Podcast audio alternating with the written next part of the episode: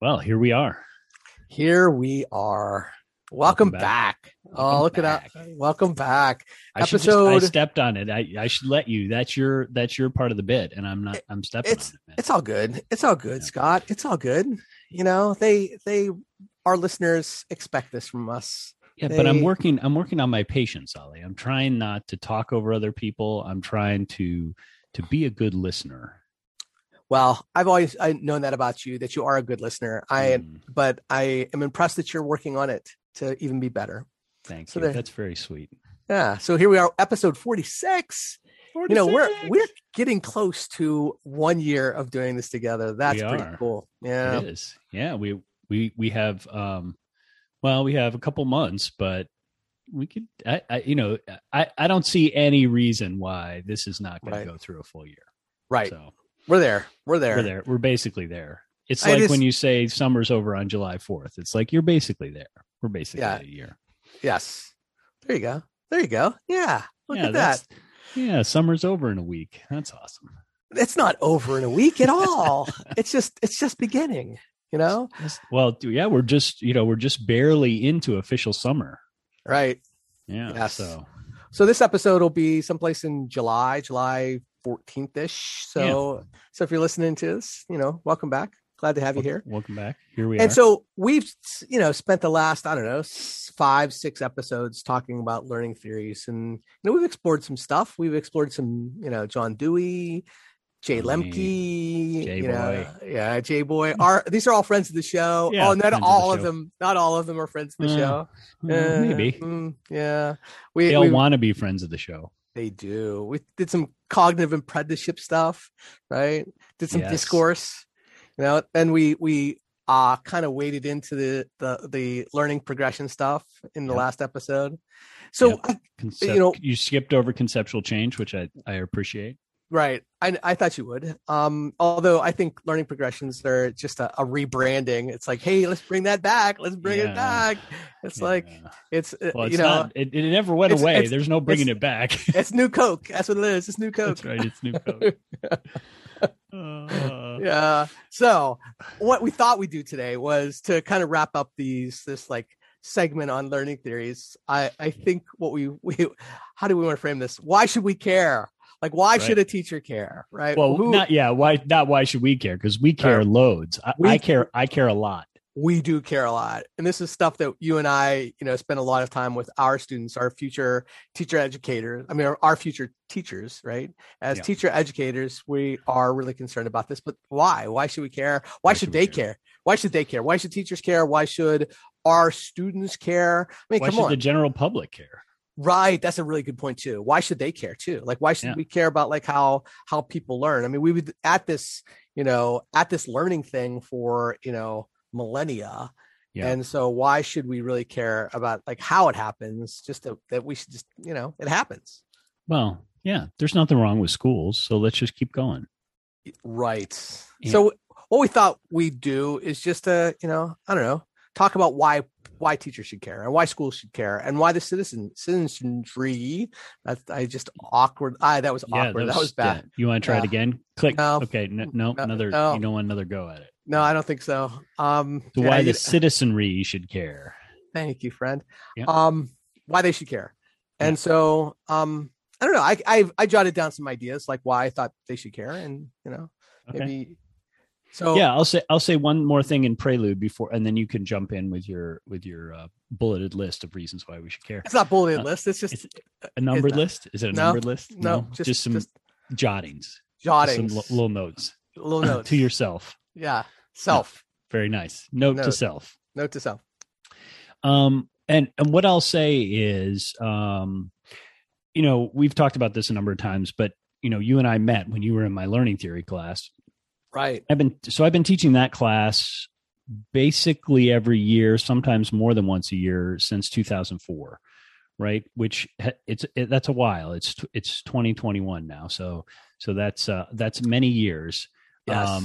and I've also you know been teaching teachers in that time, but but I think the thing that I am continually astonished by is Um, one, how deeply ingrained our notions of learning are, our theories of learning, like how how built into so much of the way that we talk and the way that we act, even Right. if we're not teachers, even if we're just like, you know, man or woman on the street, person on the street.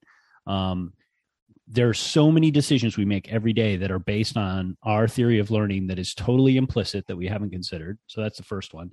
And then the second one is how um, difficult it is to shift that that fundamental theory of learning, and um, and yet how superficially so many people think they've managed it. Right? They're like, "Oh yeah, I get it now. I got yeah, Right. I'm a I'm a community of practice person. I'm a I'm a sociocultural learning theory person."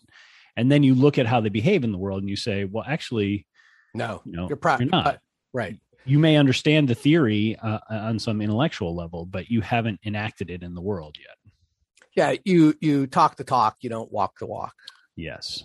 Yes. and I, I think I, I so that's a really good place to start because I think that one I think there's a certain concern for me around um consumers right and how consumers are you know because a, a theory of learning is going to impact like how you know the average citizen is going to like buy apps or buy books or teach their kids or Mm. you know so there's a part of that that i think is really critical and so i think there's this sort of like false sense of how people learn things and i think that you Hmm. know when we um when we sort of commercialized learning right and there it has become more commercial now Sure. than ever before right Yeah. because you can learn you can learn anything on an app quote unquote learn anything Right. on an app you know from from language to you know i don't know those these Yeah, brain anything. yeah, these- Master class, you know, not a sponsor of our show, but not okay, a like sponsor yet not a sponsor great yet. lectures. Like the great lectures right you can you can buy these great lectures i mean it's every week in the new york times they have a big ad for hey buy great lectures or you know i can't tell you the number of master class things that come up on my social media feed so there's Khan, this Khan Academy. Khan Academy, right? Mm. And so what it's done is it's created sort of like this consumer model of learning that is built upon not strong learning theory or not at least the learning learning theory that we're proposing right or the things that we put Yeah. into action It- So I think based on a different model. Yeah. right right and a- and a, a model that i mean may apply to i don't know i i don't want to say tr- training dogs but i'll say that Ooh, i'll throw that out there Okay. like I would train my dog from, and I know that's really that's you know that's that's really confrontational right there, and I Right. get that, but um, but I think that we in teaching more conceptual type of things, we have like science requires something different, right? If we're teaching science, which is a uh conceptually based content, you know, subject that requires deep understanding to be able to apply that in lots of settings and lots of discourse settings, right? Like, so we're going to be talking about scientific concepts in lots of different places and applying them in lots of different places that requires that, you know, it's not just call and response, Mhm. right?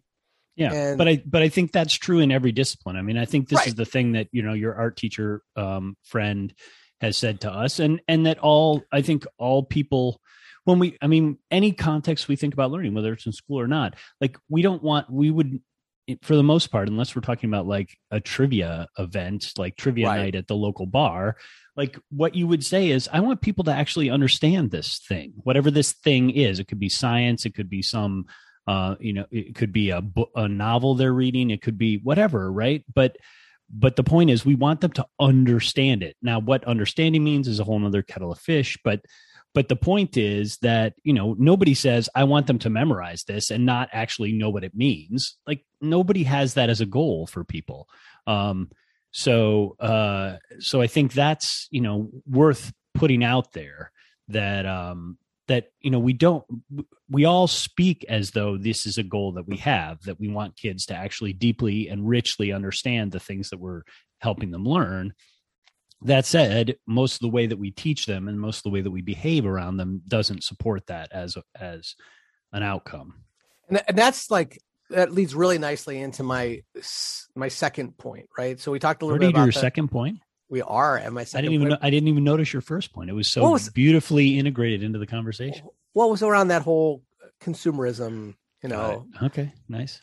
the the uh, commercialization of learning, right? Yep. Um, and what that how that's branded and how it's sold and how it's packaged, and you know, hey, you take these, you know, if you use these apps daily, your brain's gonna get better, or you're gonna get smarter, or Brain gymnasium. Right. And there's Whatever a ton of them is. out there, right? That you could just, you know, spend 10 minutes a day and you can do this. And, you know, yeah, that's that to me is is point one. I think that's, you know, critical for us to talk about learning theory, not just with teachers, but also with parents and with our students and with the community at large. And so that's point one from my point of view.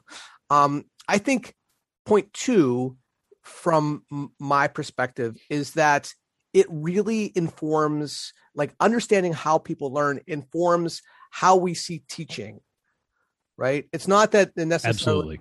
and and i think that specifically it informs the role of the teacher the role of the students and what the learning space looks like. And these are the things we've tried to talk about before when we were talking about you know designing learning spaces and things like that. But i think that what it does is how you view learning sort of informs doesn't sort of it does inform what your role as the teacher is what you see the student's role is and how you are going to organize the learning space. And i think that's really a critical thing because it's like well what do you what do you believe? Or what do you think like it's not just what, what what does the data say or what does the research say about how people learn and how are you going to use that to design your learning space to really afford the roles afford the roles of teachers and students that you think is it, it follows from that Yeah, it's absolutely the case, and and the but there's a there's an interesting tension between learning and teaching, right? And learning theory and and how it it Right. gives you it it informs teaching in the sense that like one of the classics is like okay now i have a sociocultural view on learning i'm going to put my kids in groups it's like well that that's that's not really getting at it right because because it isn't putting the kids in groups i mean it's a step um it's it's like saying okay i'm going to i'm to put the you know to to connect to learning spaces i'm going to put the seats in my auditorium so that they can turn so that people Right. can turn and talk to each other it's like okay well i mean it's it's rearranging in the the right- deck chairs on the it's a step in the right it's direction. step. it's a step it's a step in the right direction now yeah, i mean it's something. It's better than nothing. Right. But but I think what what is clear from what we've been talking about uh, for the last forty six episodes, forty five episodes, is that it's it's not the putting the kids in groups. It's what are the kids talking about? How are they talking? When they're in the groups? How does the teacher talk to them when they're in groups? So it's not putting them in groups that magically makes you a, a sociocultural theorist uh, or a or a teacher whose whose practice is informed by those kinds of theories. It it's it it's deeper than that and it's much deeper than that. So so that sort of being analytical uh, about how you talk is really where we're at in terms of where it impacts practice Yeah, so I, let, I'm going to have an aside here, but I, it does it does connect. So one of the things, you know, we both work in instructional technology to a degree, probably me a little bit more than you, but you Yeah. know, and I will say the one thing that, um, one of the things that drives me crazy about working in that field and working so closely with that field is that we get really focused on the technology, right? We get really focused on the thing. And so I will go to conferences and people will be like, okay, hey, here's, you know, all these apps or here's all these things, right, that you can use in your classroom. And it's really just focusing on the tool and not what kids are doing with the tool. yeah And so when I talked to this, and and you know maybe about like five or ten years ago, this was much more prevalent, and I think it still is to a certain degree now. Is I'll talk to someone and they're like, "Hey, I'm blogging with my students," or "I'm you know using X with my students," and my next question is, "Well, what are you doing with that? What are you Right. doing?" Like, and and it's like, "Well, I'm having them blog, or I'm having them do this." No, no, no. Right. Re- really, like, what do you have them do? And that's the critical part, is because it's not just like, you know, it's not the tool. It's like like how does that support learning and and i think that's really a, uh, the critical next step is not just i put them in groups or hey i'm using blogs or hey i have i have like i'm teaching online right Yeah. some of those online courses i've seen and i work a lot in online learning is just they're not they're again call and response type of things it's like you know Well, and and to your point, I mean, it, it's not the tool; it's the practice, right? yes and right. so that's and that's the thing we keep talking about too, right? And and a big part of any practice is the talking. If Yeah. we're talking about learning stuff, so so that is yeah, absolutely this this idea that like generic tools somehow tell you something about the practice is completely bananas, right? I mean, you know, again, it's like uh, if we make the analogy to to physical tools and my favorite physical tool, the hammer. Um, Yes. yes, you know and- all the hammers I know all, the, hammers. all of them. And uh, you know, if if we said, "Hey, you know, I'm doing a construction project and I'm doing a lot of hammering," it's like, okay, that sounds awesome. What are you hammering? It's like, well, what do you mean? What am I hammering? I'm just hammering stuff, man. I'm hammering walls. I'm hammering floors. I'm hammering my kids. It's like, wait, wait, wait, wait, wait. So, um, so this idea of like the tool is somehow tells you something about the practice is is um, is a little crazy. But again, there's this complexity to it, right? Because and and we've talked about this, but certain tools afford certain practices and and constrain other practices. So you can't use a hammer for everything. So by choosing that tool, you have limited the number of practices that you can do with it and you've also made some practices very easy um, so when when you pick a tool when you pick google docs as a tool for your kids to use or blogs for your kids to use you have constrained what they can do uh, and you have afforded certain other things. But that all that's done is change the the sort of conceptual space that they're working in right? It hasn't yet defined what the practice is. And the practice is as you said it's what they're doing. So now you've said what they what the tool allows them to do, but then within that there's lots of range of options about what they actually do do. And and you as a teacher have to define that well, otherwise it's it's just using the tool. you said doo doo Did I? yeah Did I say doo doo or poo poo? you said doo doo i just that was a, a a middle school boy moment for me i apologize we poo poo is a recurring character. but doo doo has just made its first appearance Doo doo's first appearance. yes Title. a title right there Doo doo's first appearance. yeah uh, well the other thing and i i this is a underdeveloped you know item on my list is Mm. um you know i i will say the first time i came to your class and we talked about epistemology i was like okay when am i ever going to need this word? When am I, it's when am i ever going to need this word? And and but now i i recognize you know that epistemology is so inherent in how people view the wor- world and Mhm. and so it doesn't just uh, you know I, we talked a little bit about the consumerism aspect and we talked about you know how it impacts you know our role of the teacher the role of the, and the role of the practice and what the practice of students right so what are the Mhm. students doing and and what are we doing in the learning space but i think that it also really it's almost epistemologically like our understanding of learning impacts how we see the rest of the world right and i know that's really that's like Mhm. delusions of grandeur maybe but i will say that i liken it to you know our understandings of science in terms of you know you know are we a sun centered solar system or are we an earth centered solar system i liken it to that i mean Yep. it's that grand that Yeah. how we view people and how they learn is really critical to to everything we do from parenting to you know funding of schools to Mhm. it all it all and so i know that's really large but i think it colors how you see the world and how Mm-hmm. you and how you see the problems in the world and the systemic problems in the world absolutely. And and i i do tend to gloss epistemology and learning theory together because just to be clear um for those of you who aren't philosophers uh epistemology is is a is a philosophical term that talks about ways of knowing and what it means to know and and how we come to say that we know something. Um, so those systems, of course, are related to learning because learning is a changing in a state of knowing, right? I I know one I know one thing or I know nothing, and then I know something new. That's a ch- that is what learning is defined as, and that's a shift in knowing or a delta delta knowing, right? If we're being physics nerds, I know, yeah, right. Nice so, work.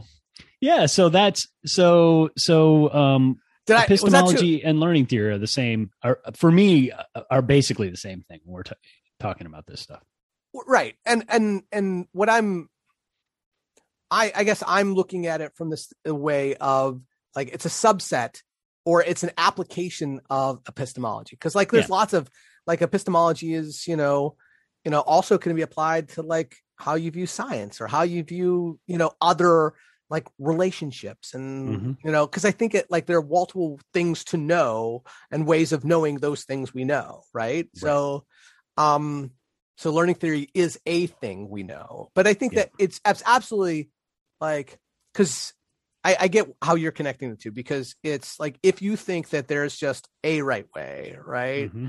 like which is what you and i would not argue for right there right. then you're epistemologically going to see the world a certain way, right? right. And and you're going to see learning from a certain point of view too. Um, yeah. yeah so I see how that I, I see how you're connecting it, but I don't think that the way I'm presenting it is out of bounds, right? No, I no, I was agreeing with you. I was, okay. I was, I was not disagreeing with you. I was just trying to say, you know, for most people, epistemology seems like this sort of unattainable philosophical, uh, or like you when you first started, it's like, what is this nonsense word? Yeah. Like, what? Who cares about this?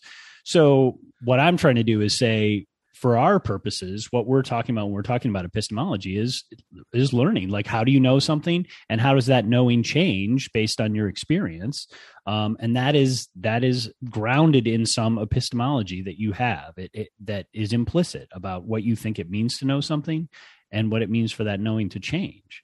And you know, for for me, the next bullet on my list related to that is this idea of um, knowledge being abstracted from its context, right? So one of the big differences oh, for me that yeah. is different between cognitive sort of for our purposes conceptual change models of learning and sociocultural um, models of learning is that sociocultural models of learning are are grounded in the idea that knowledge essentially cannot be usefully abstracted from its context. It always exists in a context, um, and and cognitive theories um, have this idea that knowledge can be decontextualized and can be meaningful outside of context or or there is this complexity as you've mentioned of transfer like okay i've learned right. it in context one how do i is it abstracted appropriately for me to move to somewhere else and that's a very um, high level theoretical meaning for that but but if we ground that more specifically in in schools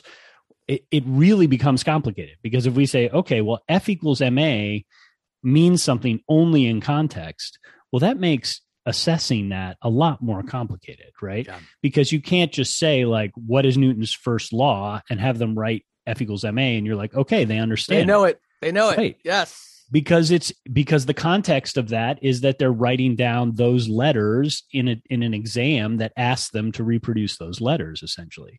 So if we say well that what that says is that they can remember that those letters are matched to this phrase newton's first law um, and that's all it tells us because that's what the test tells us um, then we have an assessment problem, right? Because now we have to say, well, if we really want to know if students understand, and this goes back to this understanding thing, then we have to see them do something where where they're explicitly and implicitly using F equals MA to do something in the world. Right. And and that becomes a lot harder, right? So ask a kid to explain something about you know a ball in a wagon right? To use a classic feynman example that one's of inertia. But like why when a ball if you put the ball in the front of a wagon and then you pull the wagon why does it look like the ball rolls to the back of the wagon? Um, so explain that using newton's laws. That's you're beginning to get at at an application is how cognitive folks would talk about it but what we would say is that's that's a real context now now we're we're talking about something that's meaningful so that shift from seeing knowledge as abstracted or not um, that makes a huge difference in the way that we think about schools. It goes back to our idea about why we care about kids' ideas because kids' ideas are contextual. They're they're in in the moment, and so we need we need those ideas as part of a, a learning context because because just telling them some abstracted thing doesn't help them learn the thing. Yeah, and and I will say this: I I think I'm as we are emerging out of this pandemic and we're starting mm. to see you know people making sense of this past year and learning from this past year i think one of the things that i'm i'm seeing is that there's uh at least some dissonance that are happening with with teachers and administrators because you know one of the, a lot of schools what they did was in this mad rush to move things online they just bought curriculum mm. from these you know big and we might have talked about this in another episode, but yeah. Uh, but I think it applies here. Is that so? And this uh, was especially true at the elementary settings. So in the you know K to five settings, they bought content, and and that's what they purchased mm-hmm. content. They yeah. bought content that was really abstracted from any conversations or any. So it was isolating. It was isolating for the students, and the parents saw it. They saw that, and and i think that that dissonance is valuable it was it's mm-hmm. it stinks that they had to go through that experience and it stinks mm-hmm. that um that that was the brand of online learning that um what was the model that was projected. Uh but the other thing I think is that it's an opportunity for us to have a conversation about what learning really is because it's not the queen of the realm isn't the content, right? It's right. it's it I mean it is it is part of it, right? But it is not the thing. It's like, what do we do with the content? It's like, what's the practice around it? Because like, if we just want to have people list hammers, we can do that. You know, we can have some like some people. I can't do it, but you have done it right. masterfully. Yeah. But if that's what we want them to do, and we want them to just put that into you know a box where it automatically checks to see whether they've like they've you know spelled it correctly and they've yeah. listed all of them, then because that's the I, and I, I might be, you know, kind of minimizing some of it, but in the same sense, I think this was some of the experiences that our students were having is that that was literally read something, enter some questions, check, check, check, move on, you know, and it, it's, it's, it shows that the content is front and center and is so abstracted from any practice. And mm-hmm. it is an experience that few enjoy. Yeah and this this goes back to our what we were saying about all these you know masterclass and and Khan right, Academy yes. and all these things is is what they do is they deliver content right they deliver deliver to you knowledge like it's a like it's a, a dump truck full of you know mulch yeah. that they're going to back up and dump in your driveway and then you got to spread it around right? So this this idea um that you know for me the thing that that i think about is you know we talk about discourse a lot but one, another word that works well there that actually i think has an important implication is dialogue right? Right. Which is that one of the key things about learning or any good process is um, that there's that there's responsiveness. Dialogue means two people. Like this is the thing about masterclass or Khan Academy or any of these places is they're they're unidirectional, right? There's only one person that's really doing anything, and that's arguably the person on the screen, right? And even they aren't really doing anything because they recorded it. So there's no interaction, there's no back and forth, there's no dialogue, right? Um, and if you aren't talking, if if and you aren't talking with someone, then the amount that you learn goes down a lot. Um, so so the idea of dialogue, you know, because that is the social practice. That is where the practice happens is in these dialogues between individuals. And so so moving moving uh, practice, teaching practice uh, towards dialogue, towards talking with each other to not to each other um, is is incredibly important and that and it is grounded in these you know these sociocultural notions of learning so I think that really does a good job of of explaining why why teachers should care, right? Yeah. I mean, I think that you know it it presents it from a bunch of perspectives. One, it talks about it like globally, right? It talks about it from you know what it, a teacher does in their classroom and what it means for the students in their classroom and what it means for the classroom space. Um, yeah. yeah. So I think it gives it gives us a bunch of perspectives, and I think you know, from my point of view, you know, it, you know, this is how I would sell it to my students, my future teachers that I work with, you know. Yeah. Um, is there something something else that's on your list? Um, I I have something that um, is a quote from a book I read, so I'm gonna I'm gonna read this if that's okay. So this may initially feel unrelated, but I, hopefully it'll sound related um, by the time I finish it. So this this is um, from a book called "Say What You Mean" by Oren Sofer. So he's a he's a, a Buddhist meditation teacher and also um, studies and teaches nonviolent communication. Um, and I'm reading a book of his, you know, for my own edification. But while I was reading it, I came across this quote that he said, um, or that he has in the book that I really liked. Um, and I've been using it now with my pre-service teachers. So I'm gonna I'm gonna just read you this because I think it really gets at the at the core of what we're what we're talking about. So he said, We need to learn how to reperceive our world with fresh eyes beyond inherited historical and economic stru- uh, structures of competition and separation that can so easily determine our relationships. And here's here's the real part for me. So true dialogue is more than the mere exchange of ideas. It is a transformative process based on trust and mutual respect in which we come to see another in new and more accurate ways. So, for me, if you think about teaching that way, if you think about my job as a teacher, is not an exchange of ideas. It is to engage in a transformative process based on trust and mutual respect with someone else and those that someone else is one of your students in any given moment or a group of your students at any given moment right so for me that that fundamentally gets at the difference between what sort of more cognitive theories think about and more sociocultural theories think about. That's really powerful, and I think that's a good place for us to to end this this part of our conversation. Put that we're we're going to definitely put that in the yeah, show notes because absolutely. I think that you know you'll probably want to you know reference that. If you're a listener out there, you might be like, "Hey, that's a good thing for me to you know send to some colleagues or or something." Yeah, yeah that's great. Cool. And who's and who's the author? Oren Oren Sofer. I think Oren he has. A, I think it might be Oren J. Sofer or something, but um, I don't remember his middle name. But Oren Sofer is um, is the author, and yeah, we'll put it um, we'll put it in notes. But yeah, he he um, he is a meditation teacher. That's how I came upon him first. But um, but this book is is something he published relatively recently. I think it's like 2019 or something. And uh, awesome. Yeah, so good stuff.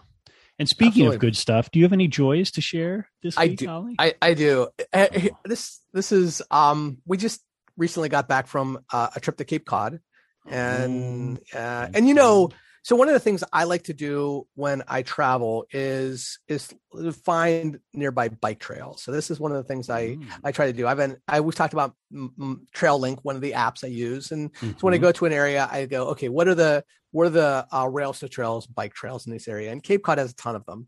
We didn't bring our bikes, um, mm-hmm. so what we did was we rented bikes and and so my my wife bought a bike a few years ago and i had honestly never ridden it um, she bought an an Electra Townie, and this mm-hmm. is sort of a cruiser. So these are like different styles of bikes. If you're not a bike person, um, they're hybrids, which are kind of like road bikes, but also kind of off road bikes. Then mm-hmm. they're trail bikes, and you know, and then there's these things cruisers, which are big wheeled things, and they, they actually have fat tire ones. They're like almost like hybrid. Um, uh, the you know cruisers on steroids, right? We're like yeah, really yeah. big tires and and things. So you know the cruisers are like kind of beach bikes you know you see them a lot they have the really wide uh, handlebars and so we rented four townies on uh, on cape cod and biked um, on some of the uh, rail trails there.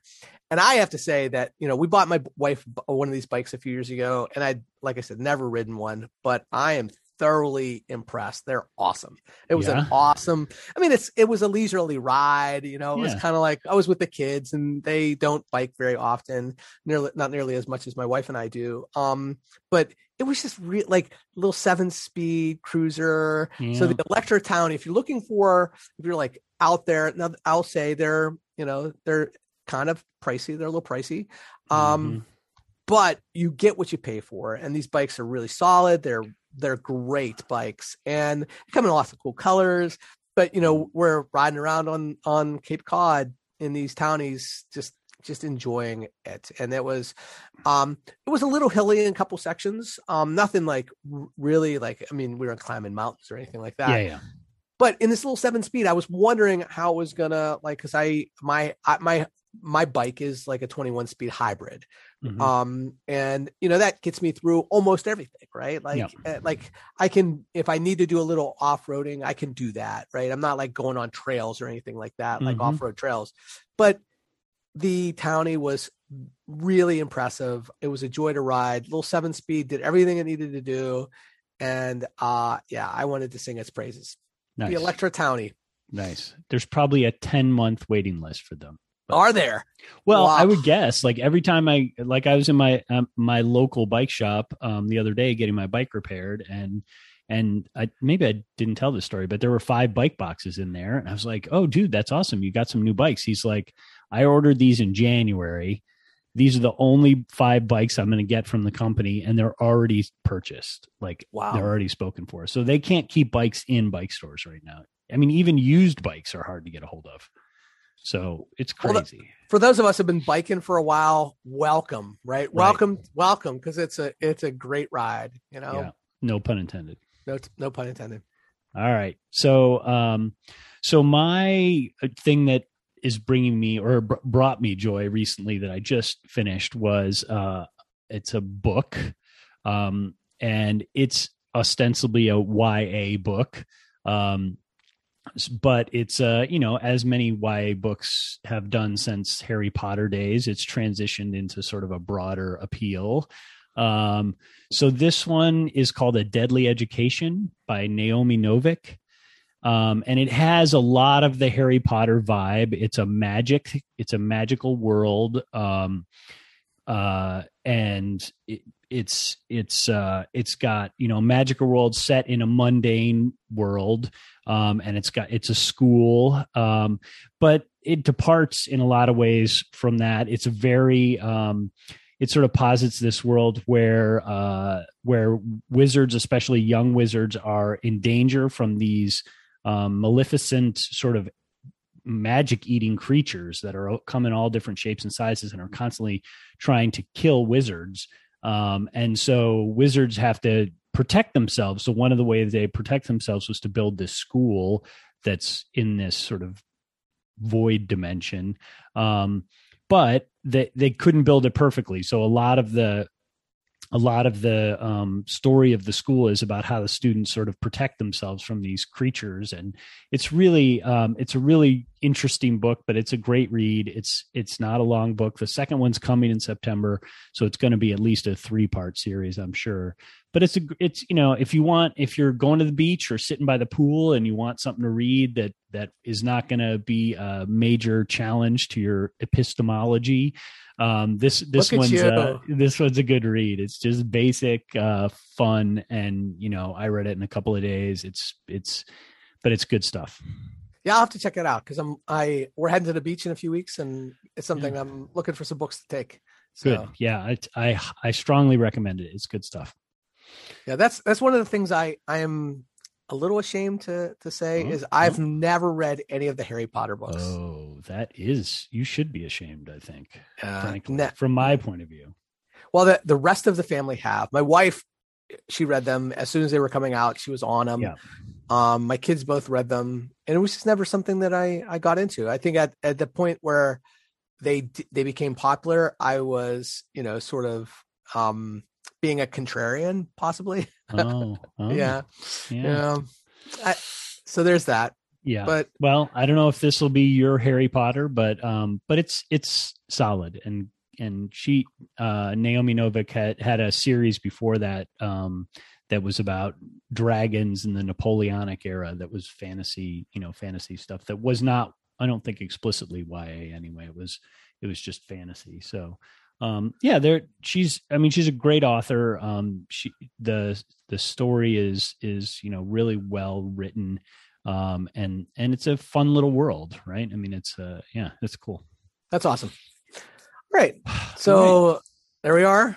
Joys and why teachers should care about learning theory. And yeah, and hopefully we've convinced you and completely changed your thinking on line theory. Yeah, Right. Tran- you've transformed. And I hope it brought you joy. Oh, Oh. that's nice. Yeah. Yes. All right.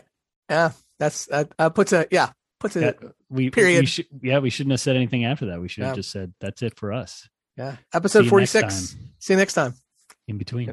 See ya.